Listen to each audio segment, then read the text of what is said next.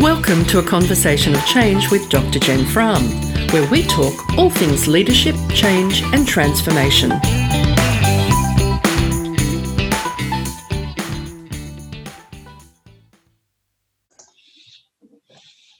And hello everybody, it is Doctor Jen Fram here again on another Conversation of Change. I have got some breaking news for you at the moment. You are of the first to know that there is another Doctor Jen Fram book coming out. Um, and now that I've said it out loud, I, it really has to happen. I've just made it be truly, truly accountable. Um, so, yeah, I'm really hopeful that uh, at the beginning of next year, early next year, you'll have a book called Change Leader. It's an instruction, not just a role. One of the chapters that I've got in this book coming up is the most difficult changes to do, being leading change through uh, gender equality, climate change and anti-racism in organisations. So I thought the really sensible thing to do, um, perhaps the lazy thing to do, is to perhaps record some of the interviews I'm doing with some of the specialists in the field around this. Um, this has been a period of learning for me in this space. This is why it is the last chapter in the book. It is the one that I know the least on, but nevertheless, I felt it was the most important. So it is my very, very great pleasure to introduce you to Michelle Redfern.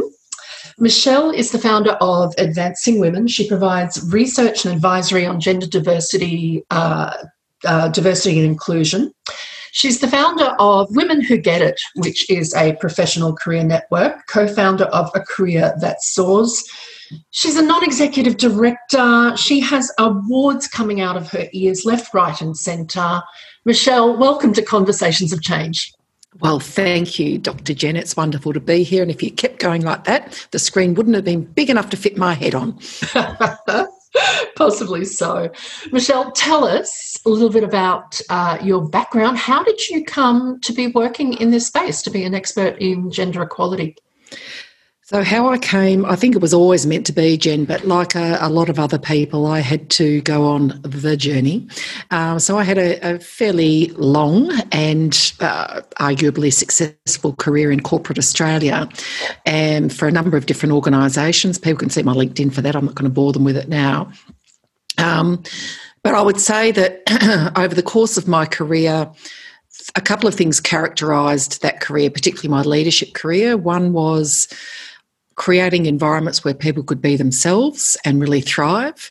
And the second was that I am a dyed-in-the-wool feminist and have been since I was born, and I have never really understood why women couldn't do whatever the bloody hell they wanted to do. And I was, I kind of bumped up against that in my career, probably a little bit later than, than people would imagine, uh, but I bumped up against it n- nonetheless. And it was about the time when you and I first met, yeah, that I suddenly went, oh, goodness, there's no Messiah coming. It does appear to be up to me. So I set about doing something about what I saw as a an issue, both a social justice issue and an issue for business uh, more, more broadly, and said, right, this is this is finally, I've worked out what I'm going to be when I grow up at the grand old age of forty-something. So hmm, that, that's that's how I came to be uh, in, in the abbreviated version. Yeah, that's terrific. And I, I think um, I think for many of us that how did we come to be often isn't before that. So, you know, I think there's plenty who can relate to that. And, and you know, I, I did want to to say and acknowledge um, one of the reasons why I wanted you on this show Um, and to talk to you about this was not just your expertise in the area of gender equality, which, you know, um, you've been extraordinary in your efforts in, but also as a leader of change. You are correct. I did work with you um, in our way back distant past, and um, you're one of these leaders of change that I will follow forever. So thank you for oh. your efforts in that space. Well, that is that is very kind, and, and back at you. Without, you know, turning this into a mutual admiration society, I certainly, I really I appreciated the things that you taught me, particularly at the time. Um, if I reflect on the time when you and I first met, I I was navigating probably one of, in hindsight, probably one of the most difficult leadership roles I ever had uh, in a very stakeholder-heavy environment. That's a nice way to put it. Um, and you were able to, well, not only be a sounding board and, and certainly an ally, but able to, you were able to give me some practical tools and ideas about how to navigate change, and not not just, you know, I'd always consider myself to be a very, very good uh, change agent or agent of change. I actually really enjoy change, um, but one of the things I learned over time was that not everyone's like me. Amazing. It's probably a good thing, and that I needed to understand through using empathy and having different techniques and tools and approaches uh, and learning, learning to learn from experts like you, that I could help people navigate change a lot better. Um, so thanks to hey, you for that. Oh, you're very welcome. And you've just written the précis for the, the, the book. Thanks. That's exactly it. So good job. Good job. Okay. Go, um, Michelle, so pretty much all organisational changes start with some version of a current state and a future state, with an understanding of what the delta is, what's the size of the change to bridge that gap. Can you paint us a picture of what that situation is like today, November twenty twenty, with regards to gender equality in the workplace? Yes, I can. Um, so if if... I was to say to you that, well, I, I can say to you that my purpose is to contribute to creating a gender equal world, so that uh, we could look at it in a binary sense. So when we talk about gender, I I will deliberately talk men, women, when of course that is not just the case, but I don't want to get into a long, detailed um, discussion about uh, gender. So if we were just to look at the binary um, version of gender, fifty-fifty, all right? So we want equal numbers of men and women in workplaces at every level across the world. Um, we certainly want uh, gender balance on boards and in executive teams. So what's the, if that's the desire, um, we are a fair way away from that. So that the, the desired state and the current state, the delta's pretty big. So, and it, look, and it depends on which geography you're in, which sector, but broadly speaking, roughly give or take, uh, in for a C E O, for example, there's roughly ten percent female C E Os in Australia. So that's a, that's a fair way to go. Boards, we have roughly, but although we're stagnating and now starting to see uh, numbers go or retreat, we have roughly twenty-nine to thirty percent women on boards. Um, now, when you start to, and, and then in executive leadership, it, dominated by men. So we have roughly uh, seventy-five or between um, seventy and seventy-five percent of leadership roles at executive level are occupied by men. What we can also do is overlay that with the intersectionality. So other, so if we look at women and men of colour, massively underrepresented. Uh, Aboriginal and Torres Strait Islander women and men, underrepresented. Uh, people with uh, who identify as having a disability, massively underrepresented. And that's important to, to reflect on, because there is no business in anywhere in the world that doesn't have a consumer of some description. And companies who are not yet gender balanced, not yet culturally diverse, uh, not yet uh, representative of society, are less likely to be representative of their consumers, therefore the folk that buy their goods. So there's a whole bunch of stuff, but that's that was a long answer. But um, current state, uh, non-mature, desired state, long, long way away. Okay. I'm curious then, if we think about the rationale for creating change, or, or you know, what, what, what is it going to take to change those numbers around? Are the drivers primarily economic? So is there an R O I on um, a gender-balanced organisation?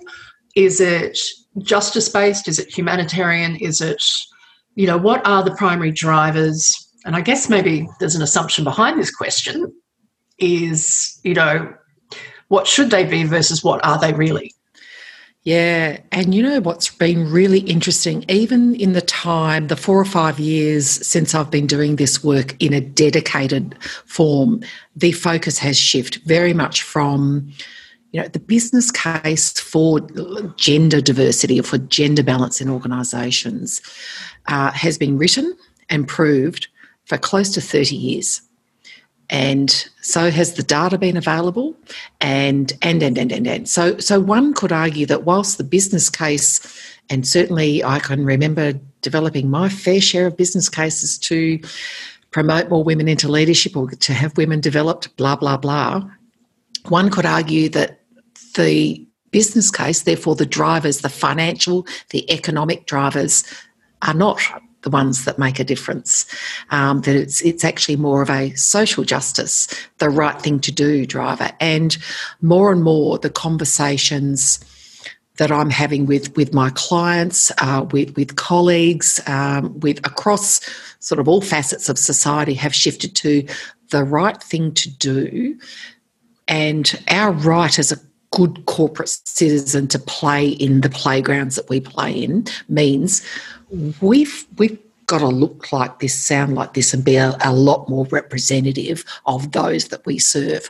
Now, whether those that we serve are investors, you know, shareholders, people, customers, it's, it's essentially those three, or stakeholders in the case of for purpose, but the, the, the language and the tone and the emphasis has absolutely shifted to what is the right thing to do.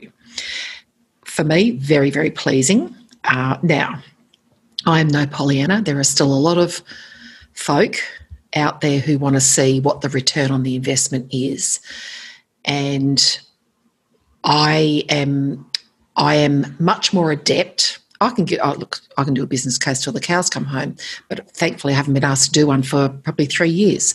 Um, but I am far more adept at having a conversation about, let's have a talk with your board about your risk and opportunity register. What does that look like? Because when the optics around your organisation are held up for, or when when the numbers, the composition, the, the way you do stuff as an organisation is held up in the cold, hard light of day, does it stand up to scrutiny across a whole bunch of different parameters? And so that's pleasingly for me where the conversation has shifted. Now, I'll take a step back and contradict myself now, and I will. I, I actually say to, to organisations, you've got to be much cleverer about the way you invest and to get the return on the investment when it comes to inclusion, diversity and equity in workplaces. Stop spending money on dumb stuff, um, because the dumb stuff is the off-the-shelf, let's sheep dip. I'm a sheep girl dip. From, yep, let's sheep dip everyone through the same program. Let's all go to unconscious bias training because, gee whiz, that's really going to help. Said no one ever. Well, ex- except the people who sell unconscious bias. I was going to say, except for the consultants who are selling it. Yeah. Yeah, exactly. So the conversation has shifted, Jen. I don't know. I don't know that those that are still over-reliant on qu- quantitative data and quantitative proof points have been managed through the change to get to what's the qualitative um data that supports our decision. How do we how do we measure success in perhaps a different way than we have done for the last one hundred, two hundred years for an organisation?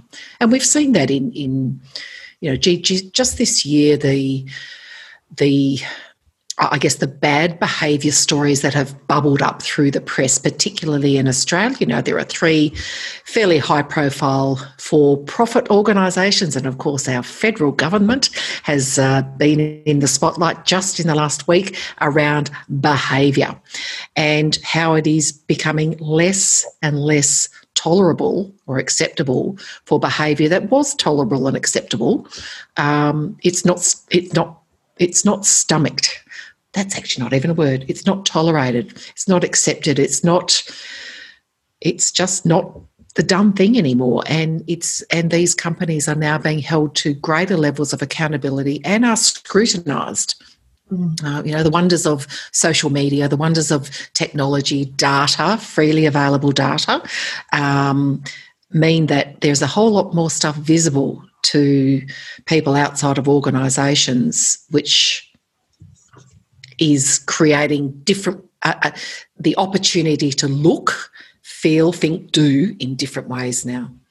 See, this is really interesting. This is one of the things I want to pick up in the book as the reason why, as leaders of change, we need to change, is the shift in power dynamics. How, you know, and um, Hyman's and Tim's talk about um, old power and new power.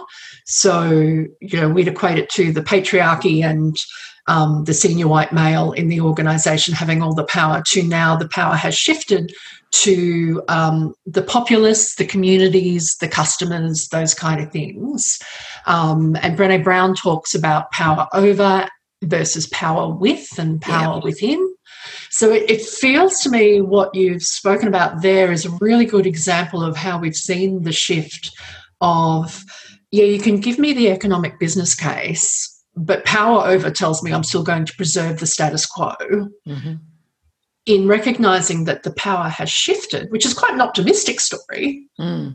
that's been the the driver of change. Um, yeah, and, and I mean there there are still absolutely uh, positive economic outcomes or positive financial outcomes to achieving more equity in workplaces and, and society. And pardon me, and and I still I, I will. go back to a, a couple of those. Um, at an economic, you know, macroeconomic perspective, we know that um, simple shifts in workplace participation by women can contribute to G D P. Mm. Now, the simple math is if women work more, they earn more. And when they earn more, they spend more, because women are typically, and, and I, I I'm very careful about using the word typically, even though I use it, um, because there are, you know, there, let's just say the great many um, women are in heterosexual families or family units, are the decision makers or the key influencer for consumer spending in that household to, a, to the tune of between seventy-five and eighty percent. So if if she is earning more, and she's going to spend more, and therefore consumption goes up. And when consumption goes up, investment goes up. And we all know that, well, many of us know the, the G D P calculation. So there's a really, for me, there's a very simple mm. um, economic outcome. So what do we need to do to do that? We need to create the opportunity for more women to participate. And for me, it's always about choice, the opportunity for women to participate in the workforce in a way that works for them and those that they care about. Um, so, you know, that's the, the structural side of things, and this is why the debate around universal childcare and uh, access to childcare uh, is so, so important, and it's a front-end investment by courageous governments uh, because they understand that in the long term that's going to create a very, very strong knock-on, a, a positive knock-on effect to the economy. From a workplace perspective, there is no race for talent anymore. It's a war for talent. And the war for talent for the best and brightest people for the whatever widgets your organisation makes is well and truly on. And interestingly, I was on a call earlier today and I said, you know, who is the most powerful, apart from um, women having decision making, but the biggest consumer group ever in, um, in the history of the world right now are millennials, you know. Love them or hate them, I love them. Um, but, you know, who, millennials, of which both my children are, they are upwards of thirty-five percent of, of the universe. They have more disposable income than they've ever had before. And they are a very powerful consumer. They're also a very powerful employee. And they want different experiences, different life and career experiences from their employers than my generation did. Mm-hmm. So how do you attract, engage and advance the best and brightest talent? You're going to have workplaces that work. Yeah. And workplaces that are homogenous and perhaps in that, you know, the the power, that coming back to that, those power dynamics where the power is all at the top of the triangle and there and there's a, a great sense of disenfranchisement at the bottom of the triangle. not going to work. So there's an economic argument around equity, inclusion and, and, and balance across the genders in, in organisations, because p- those people want to work in, in places that are overtly committed to creating those places. And if they're not, it costs a lot of money. Attr- attrition, turnover costs, costs organisations really a does. lot of money. Yeah. And I guess that, that kind of leads into the question around what are the most effective change interventions in the organisation. So you, you could argue recruiting is an important change intervention because, you know, you're getting in from that level. We know that sheep dipping, putting people through, you know, their two-day workshops in um unconscious bias, et cetera, that kind of thing, does not have a lasting effect. Mm-hmm. What are the effective change interventions in organisations around? You know what? I'm going to give the strategist answer, which is it depends. uh, so I, I'm Throw me some a, scenarios. All right. So one size doesn't fit all. So before any organisational leader says that's what I'm going to go off and do, you have got to uncover and discover your brutal truths. So the, the current state. And I am still surprised at the amount of potential engagements that I get where people say, I'd like you to do this for us. So why are you doing that? Um, have you done the diagnostic? What's your current state? Isn't that what's always done? Unconscious bias training, mentoring for women, blah, blah, blah, blah, blah. Okay, well, that might be the case, but I don't think you actually know what you, the problem is that you're trying to solve. So let's assume that the diagnostic's been done and the organisation knows what problem um, there is to solve. The reality is one and done is not enough. This is a, a continual process. Now, let me use a funny analogy here, which I don't know if my children will ever listen to your podcast, Jen, um, but if they do, they will squirm. It's a little bit like talking to your kids about sex. So I did not have the talk with either of my children. What I did was answer questions and be there and triage their curiosity on an ongoing basis, right through to then creating interventions. Dear son, you will take a condom with you to that party. Oh my God, Mum, you are so embarrassing. So the reality is it's constant. There's a constant flow of information. There's constant access to resources, to tools, to experts, and to those that help us navigate what will be the Uh, potentially biggest step change, uh, as in those really uncomfortable bits around change that you you will tell us better than I can, Jen, that we're all biologically programmed to resist like hell. Um, but the reality is it's got to be constant. What does that mean practically? It means that it's not the responsibility of the H R person. It's not the responsibility of if there's someone called a D and I consultant in your organisation. It is the responsibility of leadership. And the interventions right at the start are, who's at the top of the tree? Are they on board? If not, why not? And let's have a talk about that. That's the very first one, because grassroots movements are great. And yes, we've talked about power shifts and dynamics, but at the end of the day, strategy, the financial strategy, uh, the strategy for growth, the strategy for this is what we do in this business happens at the board and at the executive table. And unless those two sets of stakeholders are fully on board, it's a tough road. Yeah. So on that, the tough road, I'm kind of curious around, and it's a double-barrel question, what are the characteristics of a great leader of change in this domain? And what are the minefields that they have to cross? So tell me about that tough road. And again, I've made an assumption that those two are married together. The characteristics get yep. them through the road. So tell us a bit about that. So the characteristics, pardon me, in this, in the context of whether it's inclusion, diversity, equity, or safety, as one of my other clients is is navigating at the moment, or any other, you know, whether it's a new widget being deployed, an E R P, whatever it may be, the very the very first um, thing is to go, oh, I don't know what I'm talking about. I actually don't know. I'm not an expert in this field. And for those of us who have professionally developed, particularly in one uh, vertical, and we are extremely expert in our craft, to discover at a very senior leadership level that you are not skilled in a particular domain can be very humbling, or humiliating. And that humiliation can lead to, oh, that's all right, I know what I'm talking about, and I'll just crack on regardless and I don't need to listen to anyone. So that's that's warning sign. Yep, yep, yep, got it all, got it all, off I go. You've got to learn to sit in the uncomfortable knowledge that you're not an expert.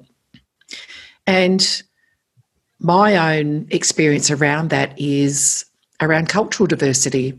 Um, yes, I am egalitarian and I'm an inclusionist and what have you, but I have a bucket load to learn about being, continually learning more about being more inclusive of um, women and men who are black and brown, um, who do not look like me, sound like me, or enjoy the privilege. And I'm very, very fortunate that I have some people who I work with who provide the odd intervention on my behalf, and I've got to suck that up and know that I don't have lived experience as a black or brown person, so I need to actually listen to and learn from um, those folks. So when leaders are about to undertake this, the beginning, and it's a journey that never ends, um, when they're about to undertake a program of change to create a more inclusive workplace, the very first thing to be on the alert for, on the alert for is the person who says, yep, yep, I know all about this. And I thought, well, if you do, why haven't you done something about that prior to now? So let's let's call B S on that for a start.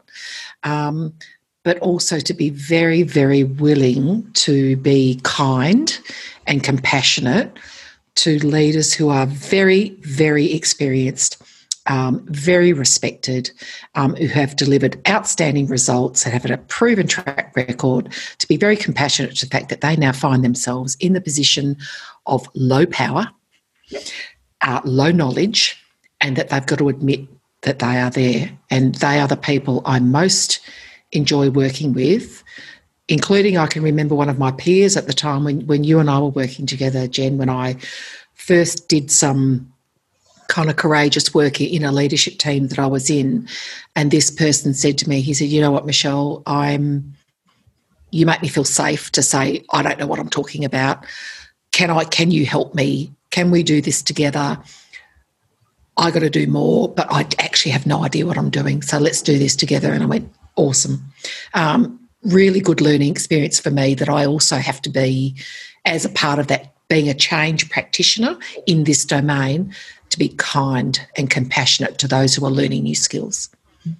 I, don't, I think I've gone off the track a little bit there, Jen, but that's... That's okay. I think that was good learning in it.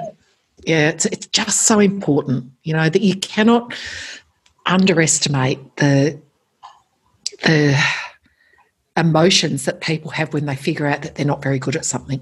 Yeah, yeah, absolutely. It's mm. a massive threat. Mm. It's a threat to them. And what happens when you're threatened? Fight, fight, oh, yeah. flight, freeze. freeze. Yeah. Yep. And and you see it. You see it around leadership tables, and, and it's like a little bubble pops up. Oh, I know what you're doing. And I've got to be really, really tuned in to that. Really tuned in. Yeah, yeah. Tell me, what are three things that a leader could do tomorrow that would advance change in this space of, of gender equality? Um, management by walking around.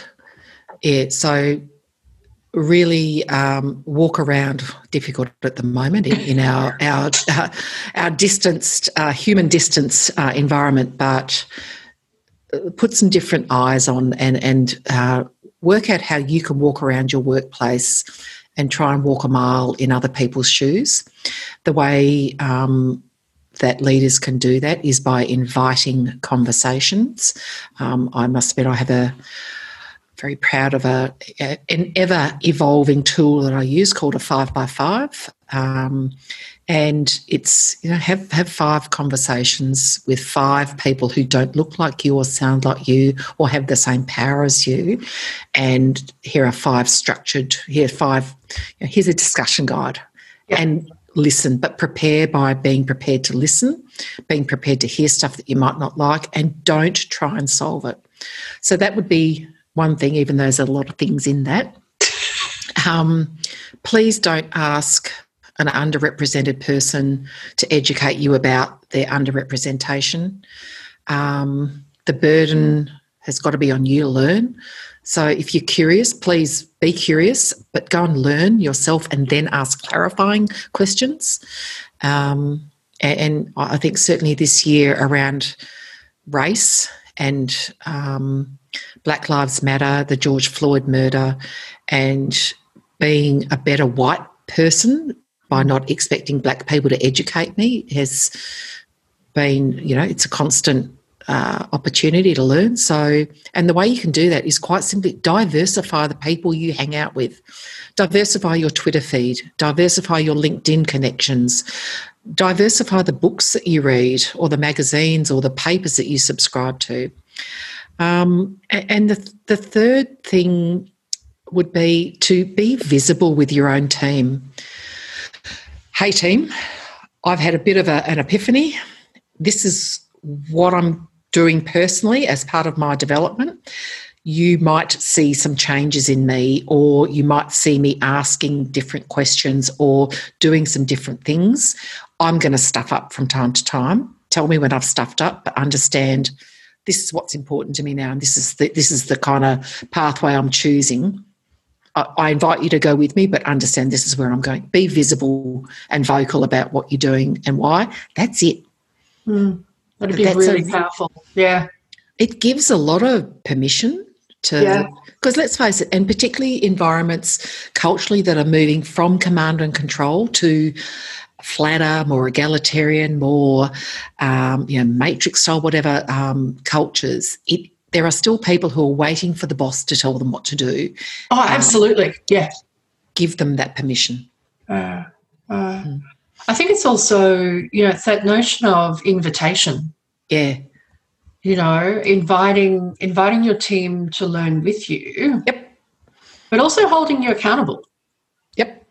You know. Um, and I think the invitation's a really good thing, because no matter what um, what your mindsets, current mindsets are, where you are on your own very personal um, journey around inclusion and equity, being invited means that you're not being told what to do or what to believe. And yes, we want workplaces to accelerate their focus on inclusion, but that's inclusive in and of itself. I invite you, I'm not commanding you.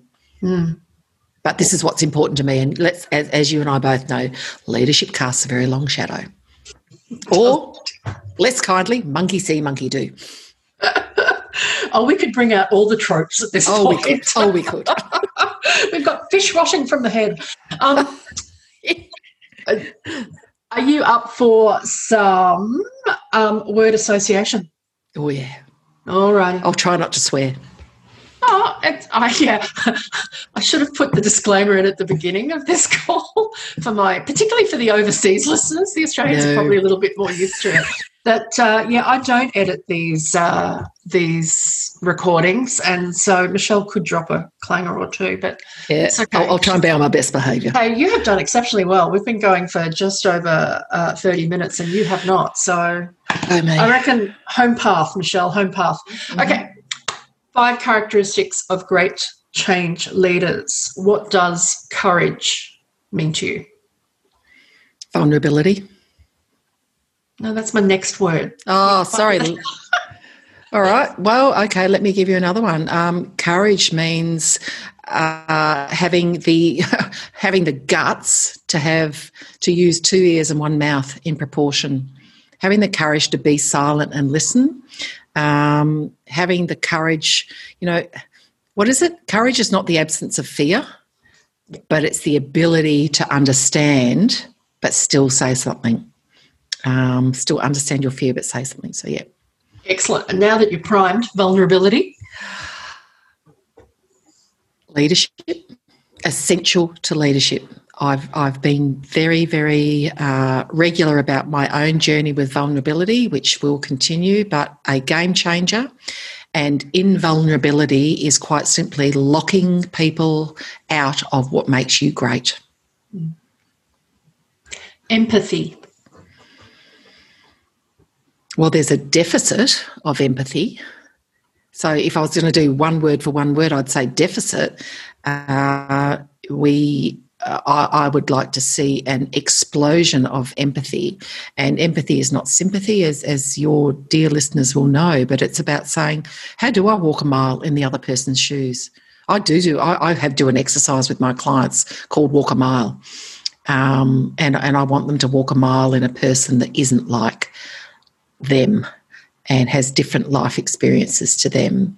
This is where artificial intelligence is going to be wonderful for, for me. But, um, yeah, uh, absolutely essential. If you if you want to attract, engage and advance the best and brightest people, you've got to have empathy in your organisation. Powerful stuff. What about curiosity? Well, for our American um, listeners, I was always known as a nosy Parker. Sticky beak. You're such a sticky beak. Well, two things on my school report. Sticky beak, disruptive. Well, three things. Talks too much. Now, being a disruptor is a bloody good thing, and being a sticky beak, being curious, is even better. And combine the two, uh, when you're curious about, so why is it that we do things that way? And I wonder if, I wonder if we if we tried doing it this way, what would happen? So curiosity is the hotbed of creativity and innovation, and we've got to unleash it, and we've got to give people permission to be curious. Wow. Okay, last one, self-compassion. Mm. When you can learn to be as nice to yourself as you are to other people you care about, um, it, it's fairly, it's a fairly nice place to be. It's in fact, it's a it's a blissful place to be. I once heard a woman talk about, she said, would you talk to your your mum, your partner, your best friend, your child, the way you talk to yourself? And in my head I went, oh, I nearly said it. Hell no. That wasn't the word I used. Um, hell no. And then her next question was, so why do you talk to yourself that way? And I went, God. And it was such a, a simple but profound thing for me. And I thought, why don't I like myself very much? Why don't I speak to myself very nice, very nicely? Why don't I take care of myself? And um, you know, when you take care of yourself, it's the old oxygen mask on first. I'm no good to anyone in the plane if it's, you know, doing whatever it's going to be doing when you need oxygen mask, if I'm writhing around on the floor gasping for air. So self-compassion starts at, well, compassion starts at home. You cannot cannot be compassionate for other people, uh, truly, really, if you're not compassionate um, towards yourself. It's wonderful. Michelle, you have been extraordinarily generous with us over this time. Um, you've given way more free consulting than anybody ever deserved. What can this audience do for you? How can we serve you? Um, you can serve me by really, truly thinking deeply about the stuff that I either talk about or write about.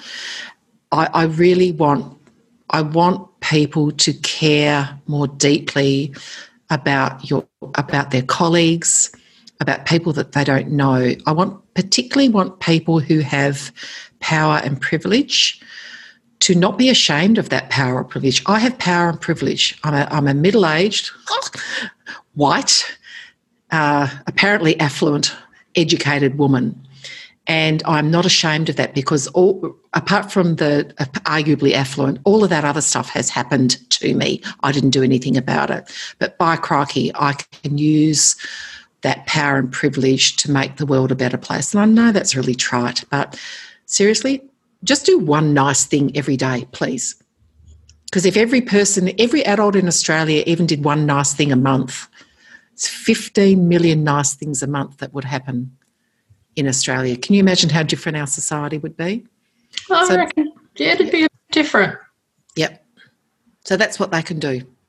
Michelle, thank you so much. Listeners, I will post all of Michelle's social links on the show notes and the blog post that comes out after this. Um, so uh, if you're not currently connected or following Michelle, um, you're a fool. Make sure you do. It's going to be uh, life-changing for you is what I will say. Michelle Redfern, thank you so much for your time. Doctor Jen, thank you. You've been listening to A Conversation of Change with Doctor Jen Fram. You can find many more resources on leading change at my website, d r jen fram dot com. I welcome feedback on what else you'd like to hear on the podcast. Why not connect with me on Twitter at Jen Fram or LinkedIn.